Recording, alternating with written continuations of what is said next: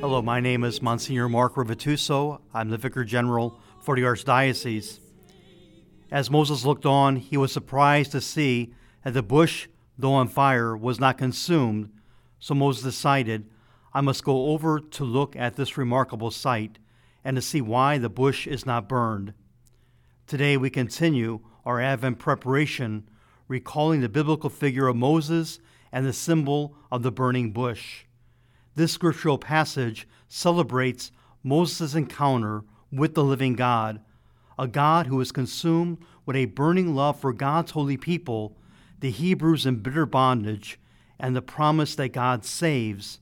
God will deliver the Hebrews from their enslavement.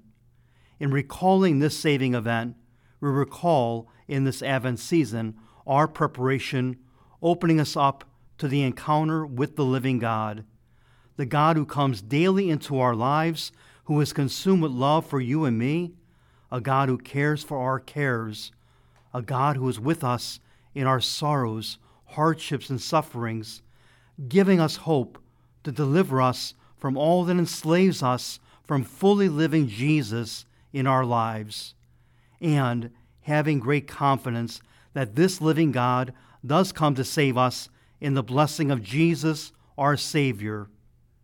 May God bless us in this Advent season, and may we encounter the living God who loves us, cares for us, and saves us.